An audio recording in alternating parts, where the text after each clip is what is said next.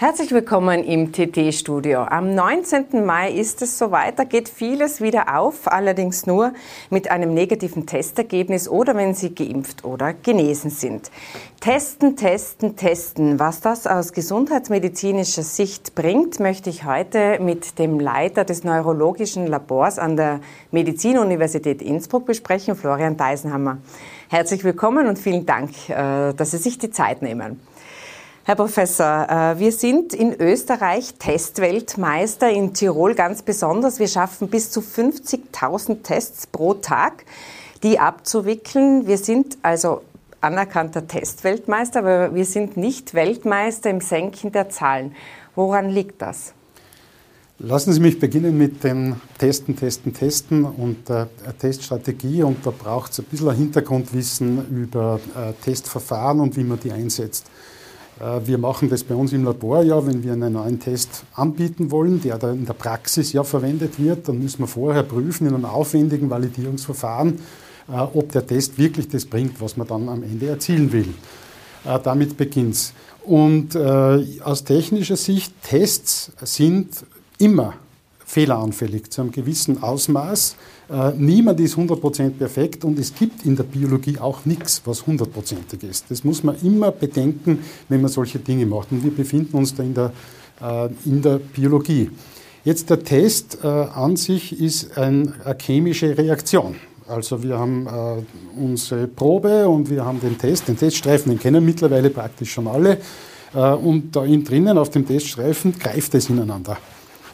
Also es gibt eine chemische Reaktion. Und diese chemische Reaktion ist nicht hundertprozentig sicher. Lassen Sie mich das erklären aus dem Alltag.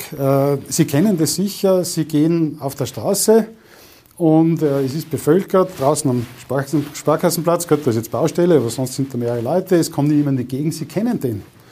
Kommt man bekannt vor und, und sagen Hallo und dann, wer sind Sie? Und dann, ah, tut mir leid, verwechselt.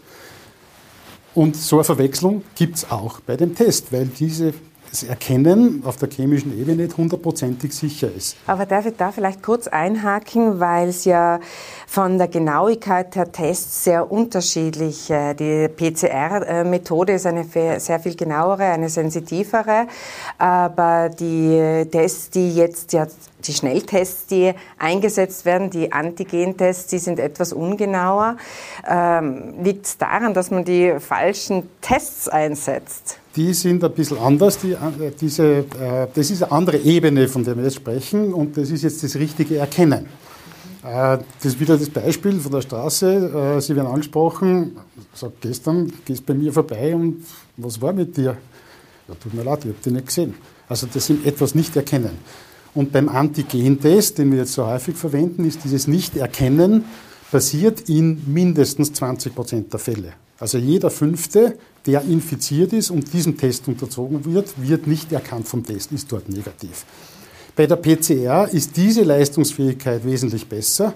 Da liegen wir bei, sagen wir mal, fünfundneunzig Prozent wahrscheinlich oder höher. Also der kennt mehr. Beim umgekehrten Fall äh, des falschen Erkennens, was wir vorher gehabt haben, dass Sie jemand sagen, hallo, die falsch Positiven sind das, genau. Dass Sie das erkennt, falsch, als positiv einschätzt, obwohl der Mensch überhaupt nicht infiziert ist. Das liegt bei beiden Tests ungefähr gleich und ist in einem Bereich von ein bis zwei Prozent. Ja. Das ist also noch überschaubar, aber dennoch wird ja von Teilen der Wissenschaft und auch von der Politik immer wieder betont, wie wichtig es ist, äh, zu testen, um sozusagen die Infektionsketten zu durchbrechen. Und da ist man sozusagen auf jeden stolz, den man, so heißt es ja immer, herausfischt. Ja. Das Problem eben ist, das klingt gut mit ein bis zwei Prozent Falschpositive, aber das hängt sehr stark davon ab, wie viele Menschen sie testen und wie viele von denen tatsächlich infiziert sind. Wenn ein großer Anteil nicht infiziert sind, dann ist der Anteil von den Falschpositiven eben doch mengenmäßig sehr groß. Die werden dann falsch zugeordnet. Und jetzt, weil Sie das ansprechen, was ist das Ziel? Genau. Das Ziel eigentlich von diesem Flächentesten ist, die Infektionsketten zu durchbrechen. Nur, das ist die Idee. Und das ist das Ergebnis, von dem wir jetzt sprechen. Nur müssen wir das Ergebnis auch überprüfen. Das ist in der Wissenschaft immer so. Sie haben eine These, Sie behaupten etwas, wie im Gerichtsverfahren, Sie beschuldigen jemand und dann braucht es ein ordentliches Verfahren, bevor jemand verurteilt wird, bevor man zum Schluss kommt. Tatsächlich, es ist so, wie man vorher behauptet hat. Und was uns fehlt, leider in dem Fall, ist genau der Teil dazwischen. Dieses Beweisverfahren, dass tatsächlich die Infektionsketten durchbrochen werden, ist nicht da. Und es gibt sehr viele Wissenschaftler, die äh, das machen wollen. Das liest man auch immer wieder. Der Datenzugang funktioniert nicht. Dabei wäre es relativ einfach. Wir brauchen eigentlich nur die Zahlen der Testergebnisse. Die liegen vor bei den Behörden. Und die Ergebnisse vom Contact Tracing liegt auch bei den Behörden. Müsste man verlinken. Ich will jetzt nicht ins Detail gehen von der Methodik her, aber das ist methodisch nicht sehr aufwendig. Und wenn man nur einen kleinen Bruchteil von dem vielen Geld, das man ausgibt fürs Testen, für so ein Projekt verwendet, das wenige Wochen dauert, um herauszufinden, ob diese Effekte wirklich stattfinden, dann wäre schon sehr viel gewonnen. Das heißt also, die Behauptung, dass die Infektionsketten durchbrochen worden wären, die steht jetzt einmal so im Raum, ist aber wissenschaftlich noch nicht belegt. Dennoch will man jetzt ja noch mehr testen, mehr testen, mehr testen. Wir haben schon unglaubliche, ich habe heute am Dashboard nochmal nachgeschaut, einunddreißig Millionen Tests in Österreich absolviert. Wir wollen dreihunderttausend Tests pro Tag äh, machen und am neunzehnten sind ja diese Eintrittstests dann fällig für die Gastronomie, aber auch angedacht für Sport und Kultur. Wie sinnvoll sehen Sie denn diese Eintrittstests, beziehungsweise was wäre die Alternative?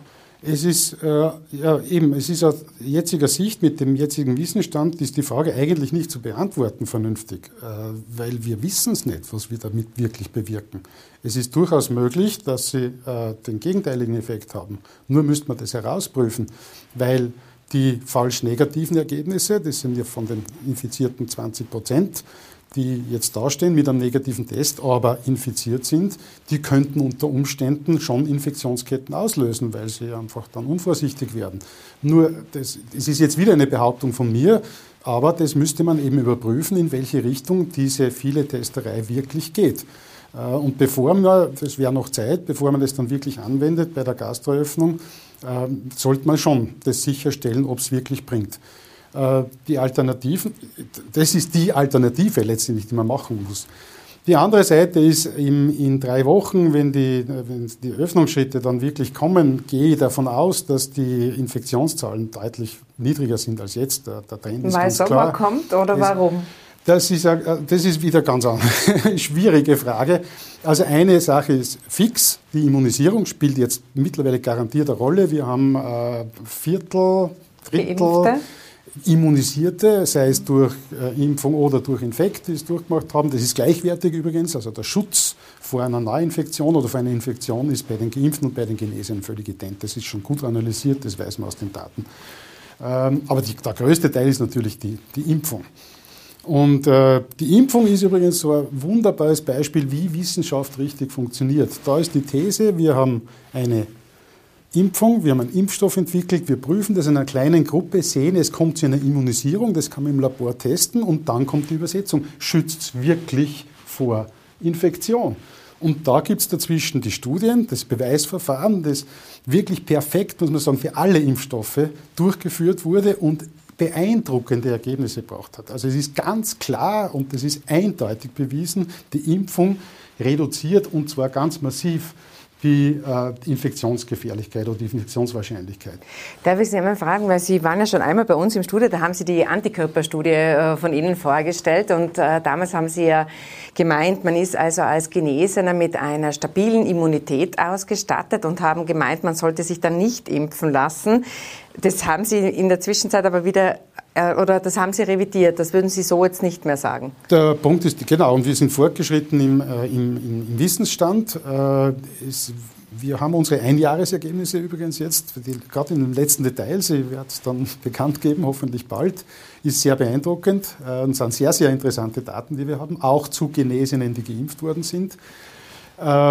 Ist die Empfehlung der Impfkommission der Österreichischen ist, sechs bis acht Monate nach durchgemachter Erkrankung sollte man sich impfen lassen und zwar mit einer Injektion. Die ist absolut ausreichend und das ist auch wunderbar belegt mittlerweile durch Antikörperdaten, Genesene, die einmal geimpft werden, haben eine enorme Antikörperantwort, die noch deutlich über der liegt äh, von denen, die zweimal geimpft wurden, die vorher nicht erkrankt waren. Also, also das ist dann super ein, sicher genesen ein super, und einmal geimpft also ist sozusagen der Checkpoint. Also ein super Impfschutz äh, nach einer Injektion. Der ich möchte jetzt noch einmal äh, zurückgehen auf dieses äh, Ausbreiten der Krankheit, die man ja verhindern will.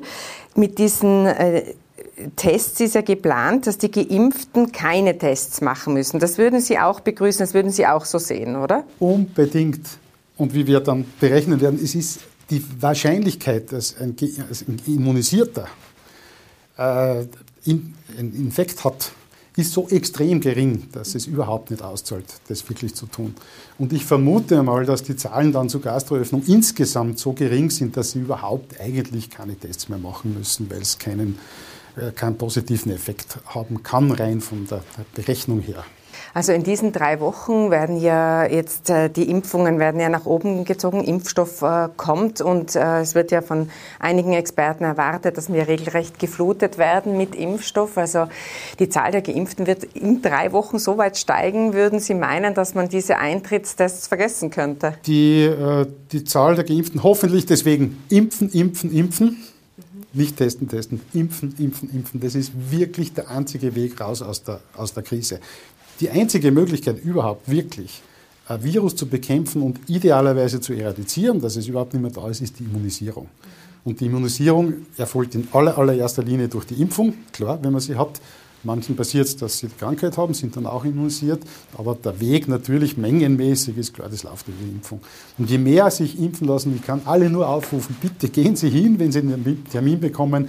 Das ist eine gemeinschaftliche Anstrengung, wenn wir rauskommen wollen aus dem Theater und auch aus dem Testen, Testen, Testen und diesen Dingen. Wenn die Infektionszahlen so gering wären durch die Impfung, dann, und das ist nachhaltig.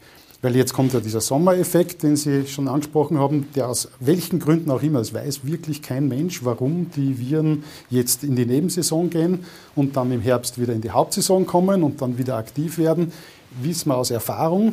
Aber warum das wirklich ist, wissen wir nicht, ob die Menschen jetzt rausgehen oder nicht rausgehen. Es gibt andere Länder, wo das, die Menschen dauernd draußen sind und da gibt es auch solche Wellen.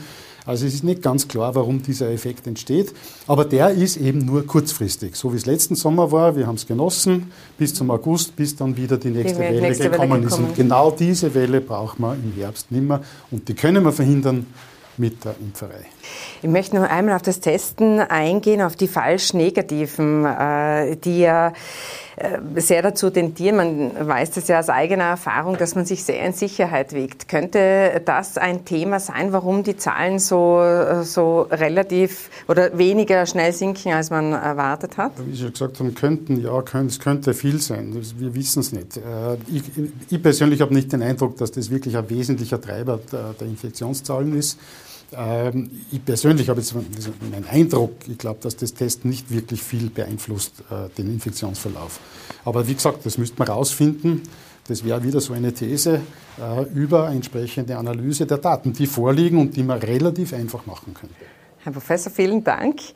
Professor Deisenhammer wird jetzt auch noch erklären in einem Rechenbeispiel, warum er vom Impfen so begeistert ist und warum Testen, Testen, Testen seiner Meinung nach wenig bringt. Wenn Sie Lust und Laune haben, sich auch dieses Video anzuschauen, bitte gerne. Indes vielen Dank für die Aufmerksamkeit und einen schönen Tag.